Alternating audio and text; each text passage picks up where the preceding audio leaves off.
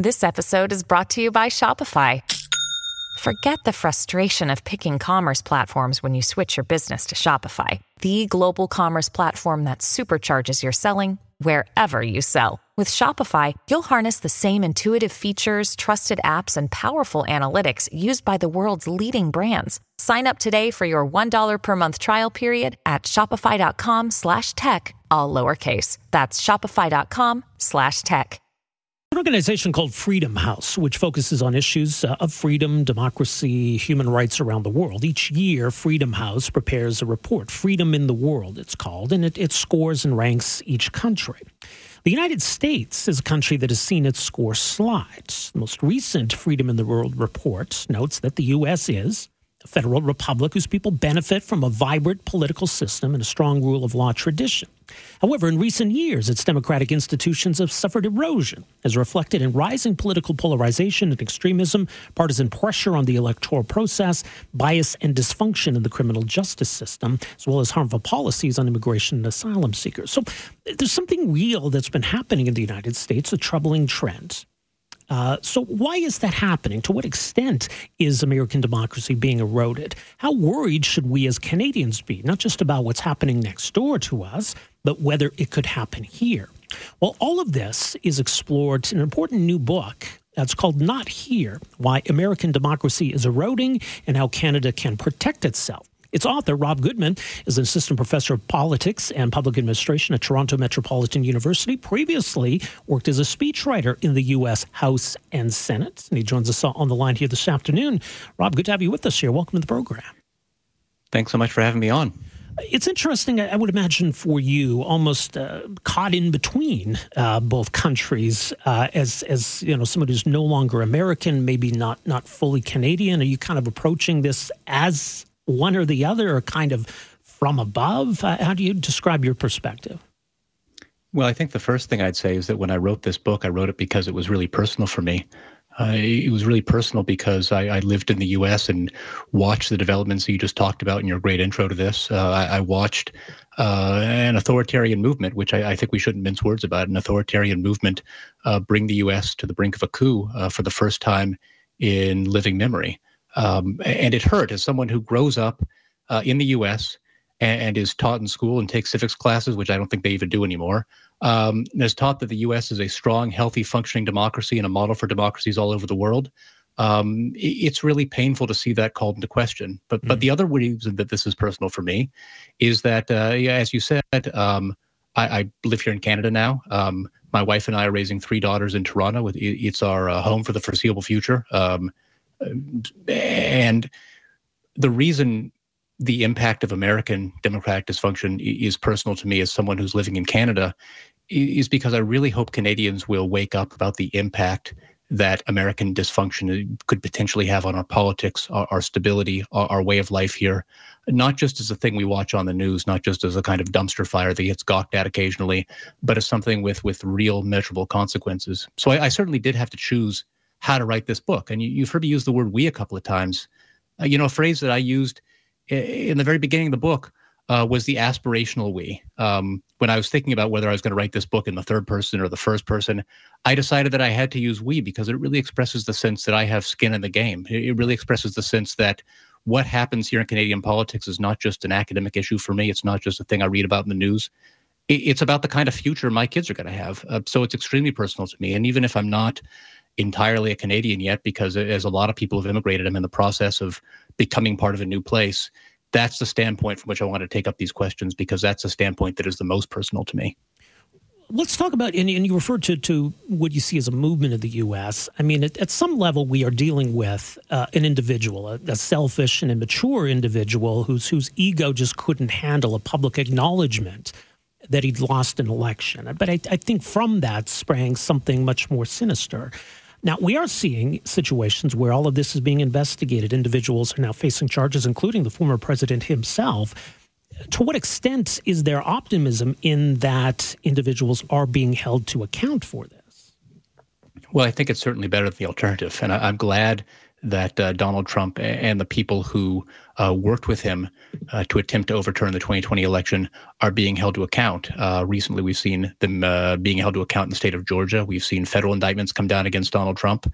Uh, and I think this is all to the good. My concern here is a couple of reasons. first of all, I think it's it's certainly right to focus on Trump as a source of democratic instability in the U.S., but the problem goes way, way beyond him. And I think that the scariest thing that I see is the fact that the more Trump gets indicted, the better he seems to do in those Republican primaries. And I think there's a lesson there. I, I think the lesson for me is not just that this is going to go away when Donald Trump finally leaves the scene, whether that's because he loses an election or, or goes to jail or just stops being active in politics, or, or one day he's going to be too old for this. Um, what I'm really concerned about is why a politician who calls into question uh, the, the, fairness of American elections, um, who deliberately attempts to disenfranchise voters, especially voters of color. Uh, I'm really concerned with how it became possible that someone who held those views and acted in such a way uh, reached the heights of power, just like a lot of Americans are concerned. And I don't think we can just chalk it up to one person. So while I think the prosecutions and the holding to account uh, of Trump and his conspirators are good news from the standpoint of democracy, um, there, there's some situations that I think there's a little bit of a too little, too late. It's treating the symptom rather than the underlying cause. Right. And and so what caused this? Or to put it another way, I mean, yes, I think a lot of this is about one individual, but absent that individual, if Donald Trump had decided not to run for president in the first place, is that to say that none of this would be happening, right? Is it, is it about more than, than just him? Yeah, I think it is about more than just him. And, and who knows what had happened if, if he hadn't taken that ride down the escalator in 2015? Would there have been another demagogue to take his place or not? I mean, that's really hard to say and maybe even impossible to say.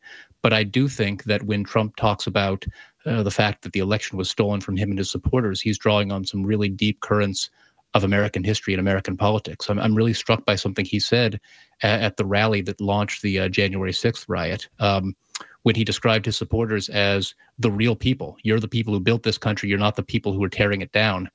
And that itself is not an idea that Trump invented. This idea that certain kinds of people, by virtue of their identity or where they live or what their beliefs are, what their politics are, are somehow more authentic, more real, more viable as carriers of democracy. Uh, this idea is a recipe for disenfranchisement because once you've made the claim that certain kinds of people in your country count more than other people, uh, then any election that they lose is stolen by definition. Uh, it's impossible for the quote unquote real people to really lose an election because they ought to be able to dictate the fate of the country. So the fact that Trump can draw on these really long traditions of opposition to democracy in the U.S. and especially opposition to multiracial democracy, uh, which in the U.S. is is not that old, which really only goes back to the Voting Rights Act in, in 1965. Uh, as I've learned more about U.S. history, and as I've gotten involved in U.S. politics, I've learned that th- this is a struggle with with deep, deep roots in American history, and Trump is the most recent manifestation of it. But I certainly don't expect that it's going to go away when Trump goes away. Right. So the fact that there there are some roots in American history. Uh, so does that give Canadians any kind of solace that that's American history? Canadian history is is not the same as American history. Canada's system of government is not the same as the American system of government. Our politics are different from American politics. So, you know, those who say, look, this this just couldn't happen here. I mean, what, what do you say to that? Yeah, I think there's some truth to that. I'm, I'm really trying to thread the needle in this book because, on the one hand, I do want Canadians to be appropriately cautious about the fact that we've seen stable or, or seemingly stable democracies all around the world deal with these challenges. Means that, th- that there's no reason to expect that, that Canada is fundamentally immune to the challenges driving populism and authoritarianism around the world. But I do think that there's an optimistic message to the book. And I do think that Canadian history is different. Canadian politics is different. Canadian institutions are different. And these things are sources of strength if we understand why they're sources of strength. These things can be a democratic immune system if we value them and maintain them. And I'll give a couple of examples. I, mean, I talked about this idea of, of the real people uh, that I think inspires Trump and a lot of populists around the world. You know, certainly there are people in Canada who have similar claims, but I, I think that claim is a lot less viable here, you know, simply because Canada has a complicated history of being a multinational country, a country that has many different stories, many different myths, many different founding stories from the indigenous nations to French Canadians and English Canadians. It's always been uh, a cobbled together country in which people have tried to accommodate and live with people that they don't see as necessarily part of their same group, but they still realize they have to accommodate. And the other thing I'll point out just quickly is that Canada has a really strong tradition of responsive parliamentary government, uh, which is generally more stable than presidential systems, delivering the kinds of public goods and the kinds of social programs uh, that people really take as evidence that their government is working for them and is on their side. Uh, these, these programs, just like they have all over the world, have been eroded in recent years. But I also think that there's some living memory here in Canada that gives us some resources to say it's not too late for us to push back. So again, I want Canadians to be concerned, maybe even a little fearful about what we're seeing in the US. But I also think there's a lot of reason for hope to the extent that Canada has a fundamentally different history, story, and prospects. It really still has a strong democratic immune system. And I hope Canadians will learn to value that a little bit more. It is interesting. I mean, when, when, you look at our system as government, and I, I, you know, try to do the thought experiment of how different would it be if the U.S. was a parliamentary democracy? How different would it be if Canada were, was a republic or, you know, elected a president? And uh, it's kind of impossible to know those counterfactuals. Um, you know, you get a situation in Canada where you can have a majority government that, that maybe, you know, isn't, isn't fully checked. Uh, by the opposition, a situation in the U.S. where you can have a Republican president and, and a Democratic House and Senate. Um, so when you look at all of those kinds of factors, I mean, how, how relevant is that in, in the trajectory of either country? Well, I think there are a couple of reasons that, that the parliamentary system is, is something that we're really fortunate to have. Uh, one is that it's not a system that's engineered for crisis and breakdown in the way the U.S. presidential system is. Uh, you know, there's a political scientist named Juan Linz uh, several years ago who did a famous uh, analysis of presidential systems all around the world. Uh, and he found that all around the world, presidential systems had broken down into constitutional crises or coups in every country where it had been tried, uh, except for two. Uh, one country was Chile, which just after uh, he discussed that had a right wing coup. Um, and another country was the United States, which nearly had a right wing coup uh, in January 6, 2021. Uh, and part of the reason is that in parliamentary systems, you, are right that there certainly is potential for the abuse of majority government, and there certainly needs to be checks against that. But one thing that parliamentary systems don't have, uh, that presidential systems do, um, is this confusion about where power actually lies, this confusion about who gets to have the final say the president, the Congress, the courts. Uh, parliamentary systems, for better or worse, and I think mostly for better, are a lot more streamlined and predictable, which mean they don't run into these crises as predictably. Uh, the other thing I'd point out is that I think that there's something valuable about what parliamentary systems do with political charisma. Uh, parliamentary leaders, uh, leaders of parties, at least traditionally, have had to rise through uh, party machines, have had to rise through uh, parliaments or houses of commons. And the kind of leaders that come out the other end aren't necessarily the sort of dominant, charismatic figures that come out of presidential politics. Um, I think there are certainly exceptions to that in Canadian history. I think there was a period in which Justin Trudeau was really trying to present himself as a newly charismatic figure who was winning people over on that basis. But I, I think that that in recent years has really evaporated. But I think the presidential system, in, in elevating this guy and telling him that he is the commander in chief and, and having him speak to Congress every year or, or multiple times a year from the position that in Canadian politics is occupied by the monarch or the monarch's representative, I, I, think that there are a lot of things in the presidential system that don't look good from the perspective of democracy, uh, especially the way it, it endows this person, uh, the president, whoever he is, and whatever party he represents, with uh, enormous charisma, enormous attention, and enormous uh, unilateral power that doesn't necessarily come out of parliamentary systems. As for the, the right versus left question, which I think is interesting, because as, as much as maybe Trump has co opted the Republican Party at the moment, I, I, do think there are conservatives who, who, who are not, you know, do not subscribe to the same sort of ideology as, as Donald Trump does. Um, you know, the, the, conservatives who, who do value democracy and, and are perhaps worried about what's been happening. Maybe there's a temptation, though, on the part of progressives to say that, you know, conservatives can't be trusted. We need progressive governments to protect democracy. And perhaps that becomes you know, even more polarizing on top of everything we have right now. Is is this something that can unite those on the right and the left? Yeah, I, I think this is actually something that I'm I'm quite concerned about. This idea that if uh, progressive parties or parties on the left come to be identified with democracy, full stop, uh, then all of a sudden democracy isn't a rule of the game that you agree on that both sides compete within. Uh, democracy is just one more polarizing partisan issue. Uh, and, and, I think that has a lot of bad consequences for the tone of politics. But I think more seriously, it has some bad consequences for how far parties can go when and if they gain power.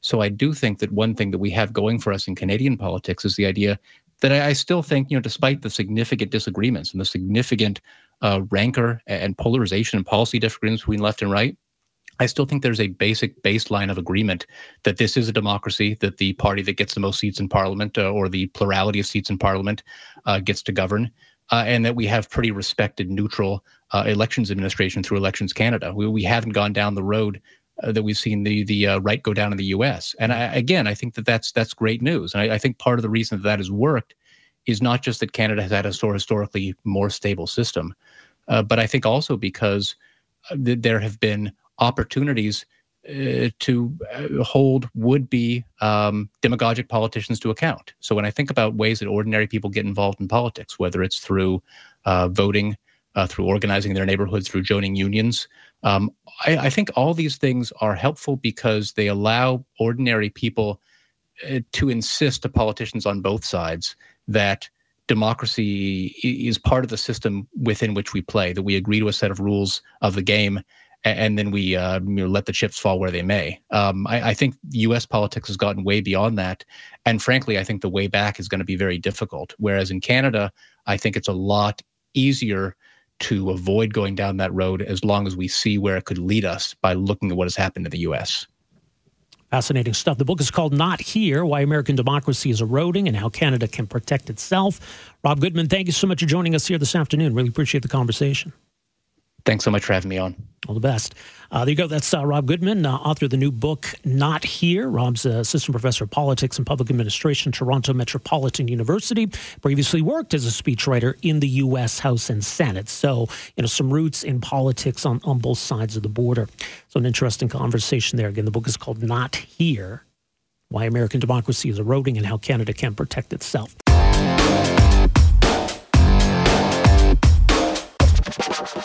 Hey, good afternoon, friends. Welcome to this hour of the program. Thanks for being with us here on this uh, Wednesday afternoon. A lot more still to get to in this hour. We'll get to some of your phone calls and your text. Uh, inflation rearing its head yet again in July.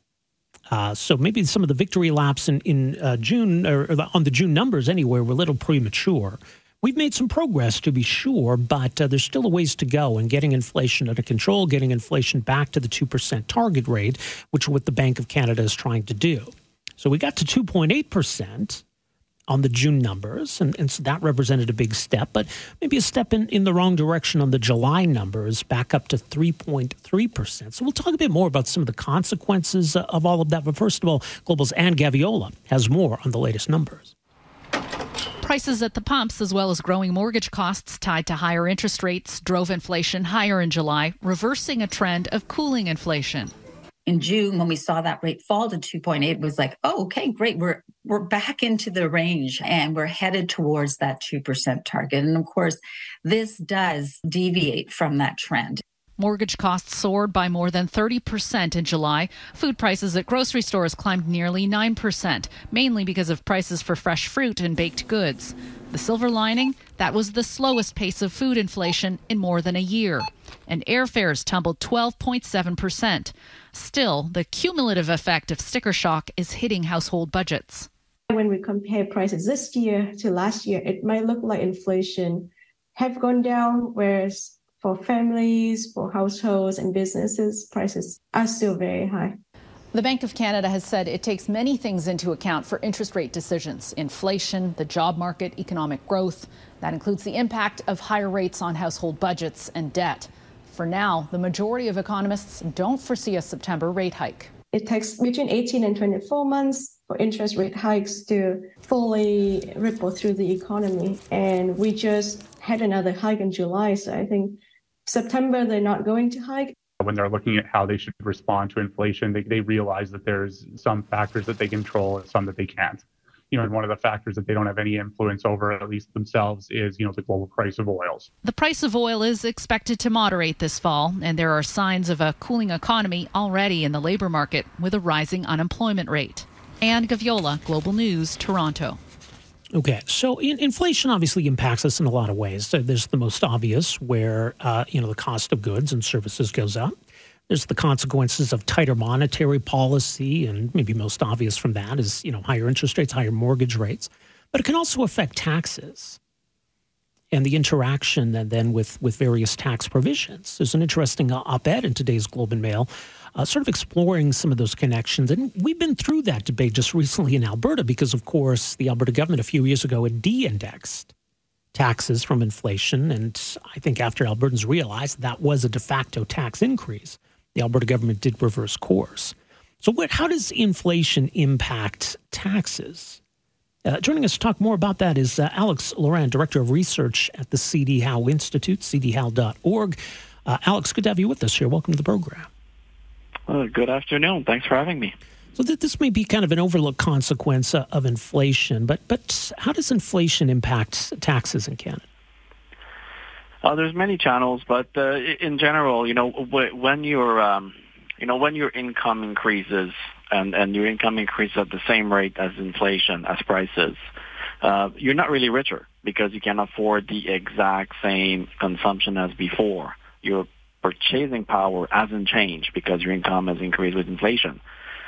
Now, if the tax systems, the thresholds, the credits, the deductions, they don't increase with inflation, you will most likely pay more taxes uh, because your income has risen with inflation. So instead of having the same purchasing power after tax, you'll have less purchasing power, so you'll be poorer, but governments will be richer. Like in, in a nutshell, like that's that's the uh, that's the effect. Every time you tax the inflation part of any increase in income, whatever the source of income, you're taxing not a real gain. You're taxing an yeah. illusionary gain because you know you're not purchasing more with that gain. Um, so every time governments do that, they they get richer, but people get poorer. Like uh, I, I mean, I'm trying to simplify, but in a nutshell, that's what it is. Right. I mean, if I get a five percent raise, but uh, everything I, I buy costs five percent more, I, I'm not any further ahead.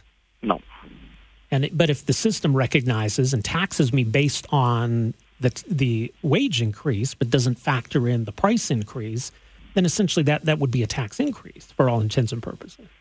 Exactly. Effectively, it would be exactly that. That's what it is. Yeah. Yeah, right. and, and, there's like investment income. There's all sorts of income. Like there's there's different variations to that, but it all comes back to you know if you're taxing the inflation part of any increase in income, like it's an illusion that you're taxing. So that's that's kind of the the logic behind it. So that, that involves, and that, so that's the idea of indexing the tax brackets to inflation, that those tax brackets, the point at which you would jump up to a higher rate, those are adjusted to recognize inflation. Now, as I mentioned, we just went through that in Alberta where the government yeah. de indexed and then re indexed. But what do we see with federal rates? What do we see in other provinces? Well, that's the thing. Like we, uh, because of those high inflation rates, like we, we, we were curious at the City Institute. We thought, let's do a study on it. Let's, let's look at the tax systems and see how well they adjust to inflation. Uh, what we found is, is that, like, you know, federally, Alberta, uh, you're right about those two years, but, uh, you know, now at least, uh, the Alberta system, the federal system, uh, many provinces, you know, like many, many thresholds actually do rise with inflation automatically. You know, it's, it's already there. But we did find also many other instances where uh, the, the thresholds or the credit, uh, the credit amount or the deduction amount they they don't rise with inflation, and sometimes they haven't risen for decades. Wow. And so uh, we we you know we were not surprised, but it, it's it's always nice to document and list those uh, instances, and and we found some interesting ones. There's a couple. Um, you know, for example, uh, the GST was introduced in 1991. A lot of Canadians might remember that. Um, but yeah. the uh, GST, the HST, new housing rebates uh, that's one of the instances. That's something that, that hasn't changed really since the GST's introduction. Yeah, and that's that. That to us is a very interesting one, be, be, because when it was introduced, the GST tax rebate. This is for the, the new houses you buy, the new construction. You get rebated uh, the GST that you pay on it. Uh, when that was introduced, um, the rebate, it, it, it, was really to be applied to the 10% of the highest end homes, you know, the most expensive homes, with about 10% of homes that would be, that would fall uh, above the, the threshold where the rebate stops. Uh, but now, because it's 1991, there's been inflation and home prices have increased so much, yeah. it's the opposite. It's fewer than 10% of homes that really can get the full rebate. Most most homes now don't really uh, fall into the threshold to get the rebate. So you, you're now denying the rebate for most homes when originally, you know, it, it should be applying only to the highest end homes. So it's kind of a reversal, and that, and, and that's not not indexing um, uh, that threshold to inflation. Is, it, it's it, it's it's a little bit ridiculous. Like it should be. Right. At, at, least we think it would. It should. Yeah, I, I I would agree. By the way, I do wonder. I mean, speaking of the GST, and I don't know how you would index the GST, but does inflation, when we see you know inflation in, in the price of goods, does that mean additional GST revenue for the government? Yeah, but it's it's uh, like in Latin it's ad valorem tax. So like you you you, you pay more, uh, but your income also increases so as a proportion of your income. You're, you, you, it's still the same. Like it doesn't have the same effect because there's there's no threshold. If there's a threshold, uh, if there's a threshold for the GST, such as a rebate, such as something else, and that threshold does not rise with inflation, then uh, the, it, it, it would have a negative effect. But if there's no threshold, it's just the, the tax applying to a higher price, but you also earn more, then there's no, uh, there's no, there, there, you're not effectively paying more of your purchasing power. Right, but I mean, in, in terms of strictly on the government government revenue side, and, and maybe higher prices mean fewer purchases. Maybe it's it's a bit of a wash, but um, you know, the the GST applying to a higher price would theoretically maybe mean a, a bit of a boost in revenue. Yeah, well, yeah, governments definitely get more revenues when there's inflation, but they all, they should also get more expenses, yeah. right? But but but you're absolutely. Uh, this is. Uh, it, it, we're kind of on a different topic, but you're absolutely yeah, right. When, when off, there's high inflation, you're absolutely right that governments do get uh, more revenues, and at least in the first years, it's not commensurate with the increase in their expenses, so they're getting kind of a boost from it. Yeah. it that's yeah, this is true. Yeah. Uh, but eventually, the expenses should catch up to the inflation, but maybe not. But if but but if the tax system is not indexed to inflation, uh, then then you get you get to a point where governments are getting more and more revenues in real terms. They're getting more and more purchasing power from people, and uh, and they're getting richer in real terms. That's why you need the tax system to be indexed, and most of it is, like I said, right. Most yeah. of, most most of the most important thresholds are indexed. Not in all provinces though, like Nova Scotia, PEI doesn't index at all, right? Ontario doesn't index its top two thresholds. So I mean, there, there's lots of non-indexation that we found that we, we were kind of surprised about, but I mean, a lot of uh, of the thresholds are indexed. Well, another example, getting back to the study here, and, and this is is one where it's almost then like uh, you know a tax increase or increase in the tax burden of working parents with children. So the child care expense deduction. Talk about that. Yeah, this one is another one that I we, we chose to talk about it in the op-ed because it, it's it, it's really stark. It's a stark example. Like the, the max, there's a maximum dollar limit for the child care expense deduction. Um, it's now eight thousand. Um, in uh, in 25 years ago, it was seven thousand dollars. So it, it, it since since 25 years ago, it it has increased by a thousand dollar. But really, if it would have if if, if it would have risen with inflation, it would be twelve thousand dollars for each child under seven. Now the limit, the maximum you could. So not not eight thousand, but twelve thousand dollars. And the twelve thousand dollars is actually closer to the real cost of child child care. Eight thousand dollars for uh, a toddler um, in a child care center will not will, will not cover it. So you know, like so, so by not increasing the the maximum deduction for child care to inflation to the real cost of, for parents, well, they the government is effectively raising the tax burden on the working parents. Like it's right. it's a it's a hidden way to do it. It's raising taxes by stealth.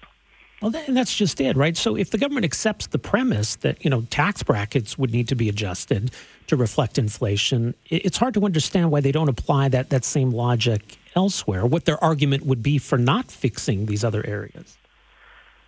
Exactly. This is this is uh this is uh, we don't really have the answer to that question. Like like why is the childcare expense deduction um, not indexed? Maybe because it was. Uh, uh, started in 1972, and that's a long time ago. Like, uh, why? Like, I, I don't know. Maybe because it's not a credit. Like most non-refundable credits are indexed. I don't know why, but it's not right. And and there, there there's more. Like there's the small supplier threshold for charging the GST. It's it's still thirty thousand dollar. And really, if it would have been indexed to inflation, now like being a small business would be earning more than fifty five thousand dollar, not thirty thousand. So more and more people now need need to collect the GST if they like offer services privately, right? Or if it's just a small business, part time, um, and you know, and if they want to comply, they need to um, charge the GST, but they wouldn't if if the the, the threshold w- would have been raised with inflation. Uh, and, and there's so many there, there's so many different examples like that that we don't really think about. It's it, it, because you know like they're not part of our day-to-day tax filing kind of thing, but they're important. Yeah, well, yeah, for sure. Well, much more at cdhowe.org. And uh, this op ed, it's up today at uh, theglobeandmail.com. Alex, thanks so much for making some time for us here today. I appreciate this. Yeah, my pleasure. All the best. Bye. Take care.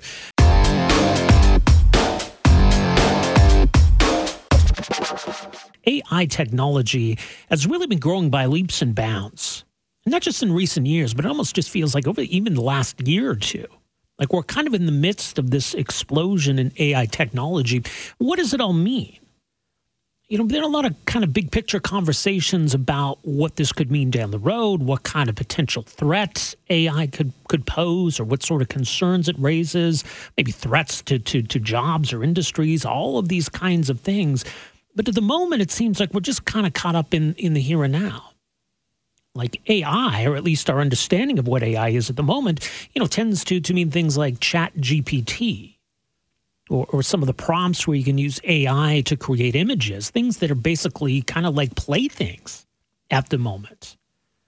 Like it's it's certainly not. There's a disconnect, maybe you could say, between how we're using, how we perceive AI at the moment, and maybe some of these bigger picture issues about the impact it's going to have in the years ahead. At least that's the finding of a new study out from the Canadian Institute for Advanced Research called Incautiously Optimistic. Suggests that Canadians are so caught up playing with new AI tools, they aren't considering the full scope of their risks and opportunities. So there's two sides to that. So they've released the, the study in conjunction with the release of a new online course called Destination AI, which is meant to raise uh, AI literacy uh, amongst the public. So, joining us to talk a bit more about uh, all of this, very pleased to welcome to the program uh, here this afternoon. Elissa Strome is Executive Director of the Pan Canadian AI Strategy with the Canadian Institute for Advanced Research. Elissa, great to have you with us here today. Welcome to the program. Hi, Rob. Thanks so much for having me. So what what is the you know the, the importance of the moment we're at right now in terms of where the technology's at and where things are going and, and you know why you felt it was important to release this study and, and also release this new tool?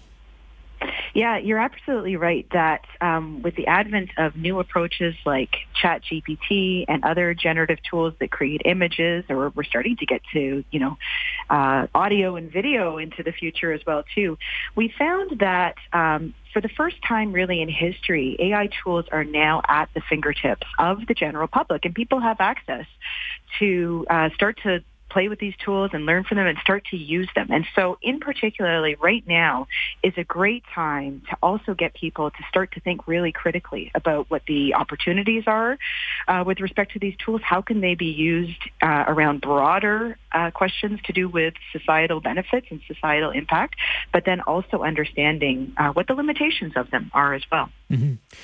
Talk about the, the, study and how you go about measuring kind of Canadians' level of knowledge about all of this, because I would imagine it, it would vary, or, or you know, people are using AI in different ways, or just perhaps even completely disengaged from all of this altogether. So, how do you go about measuring that? Yeah, great question. Um, it's a really, really hard thing to do, and there are you know different methodologies that people have used over the years to understand uh, sentiment and understanding and literacy about all kinds of tools and technologies. In this study, in particular, we took a social media listening approach, and so that means uh, using again pretty advanced software and uh, data science expertise. Uh, we looked at what Canadians were talking about online. So looking at online social media platforms in particularly looking at Twitter, but also looking at what Canadians were searching around AI when they were using Google as a as a search tool. So those were the two primary platforms that we used. And then again, as I said, using actually pretty sophisticated uh, data science, data analytics techniques, trying to understand the sentiment. What was really the meaning and the feeling behind what Canadians were talking about. Was it, was it positive? Was it negative? When they're looking at terms like jobs, were they looking at uh, the positive impact of jobs or perhaps the, the, the threat or the negative impact? Right. And what can we surmise from all of that then? Yeah, I think what was really surprising to me was that we found that overall Canadians were feeling really, really positive and excited about AI. And, and that's great because I'm also uh, optimistic about AI and, you know, the overall uh, benefit that it's going to bring to society.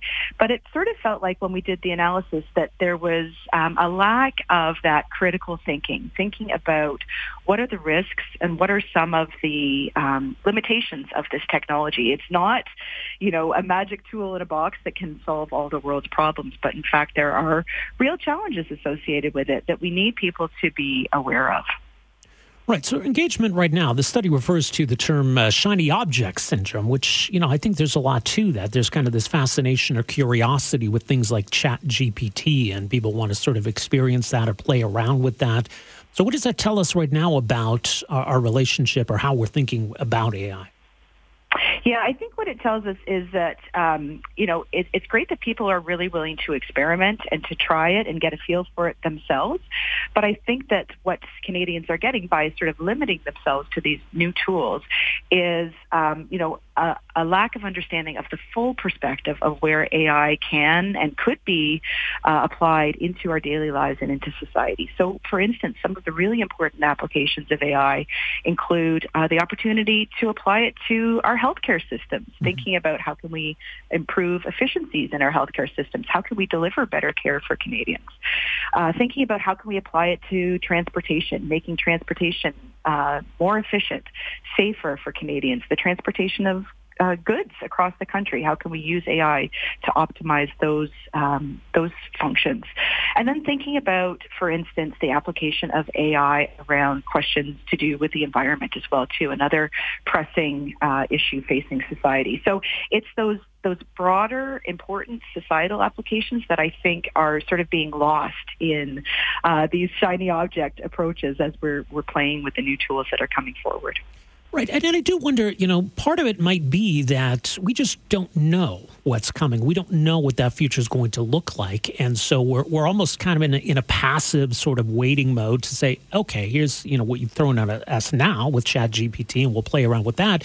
And then we'll just wait and see what else is coming. Is, is, are, I mean, are Canadians too passive then in that sense? Well, perhaps, and, and that's really why we wanted to launch the course. So uh, Destination AI, and uh, our, your listeners can find it at cifar.ca slash destination AI. That's C-I-F-A-R.ca slash destination AI. Um, it's really an opportunity to dive a little bit deeper into the technology and understand not only uh, what it's capable of, but also what its limitations are, and then these broader applications and, and to get some actual real examples of how and when and where AI is already being used um, in our everyday lives and in society. Right. And maybe it's not just, you know, lack of awareness, but there are also, you know, some real concerns or maybe even real fears about AI. And you talk about, you know, I think it's important, as you did, to point out, you know, where there's, you know, some potential positive impacts. But, you know, there's some real doomsday scenarios even associated with uh, AI or some perceptions that we have that have maybe been shaped by, you know, science fiction and, and Hollywood over the years. So is it also about maybe debunking or countering some of those myths? Absolutely. Uh, it's true that, um, you know, we can imagine futures where AI really does represent a risk to society, but I think that future is a long way off. And so really understanding, um, you know, that right now it is a tool that's fairly limited in its power and its capability. Uh, AI is really just, you know, a, a software tool that can be used to analyze a very, very large body of data in a way that humans are not able to do. And so it's really limited in the, the modality and the type of questions that it can ask right now. We're nowhere near uh, a sort of Terminator scenario. And so it's really important for people to get a better understanding and a grasp of you know where we stand right now, um, and to think about those those positive applications rather than worrying about um, that that future scenario. Right. And I wonder, too, I mean, it almost feels like it's similar, I think, to the situation that our elected officials are in, where we, we've got policymakers who are kind of tasked with shaping policy around this, but it feels like we're all a few steps behind the experts and those in the field. And just when we kind of catch up and we're educating ourselves on where things are at, you know, the technology has already raced ahead. So it feels like we're p- perpetually trying to, to keep up with all of that.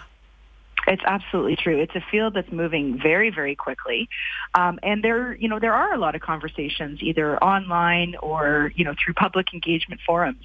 Um, but I think that we need to have more inclusion of, of voices from Canadians all across the country into this conversation, and that's another reason why uh, increasing our understanding and our literacy of AI is so important. The more we understand about the, you know, the opportunities, the limitations of this technology, the more we can be all of us involved in these conversations. And in order to inform good policy and good decisions by our government, we actually need to hear from many, many different perspectives. So it, it would be great if people could also have both have opportunities, but also seize those opportunities to be part of the conversation. Absolutely. Well, much more on all of this, uh, as mentioned, uh, CIFAR.ca, C-I-F-A-R.ca, the Canadian Institute for Advanced Research Destination AI is that new online tool that's available. Uh, Elissa, thank you so much for making some time for us here this afternoon. Really appreciate this. Thanks for having me, Rob. All the best. Take care.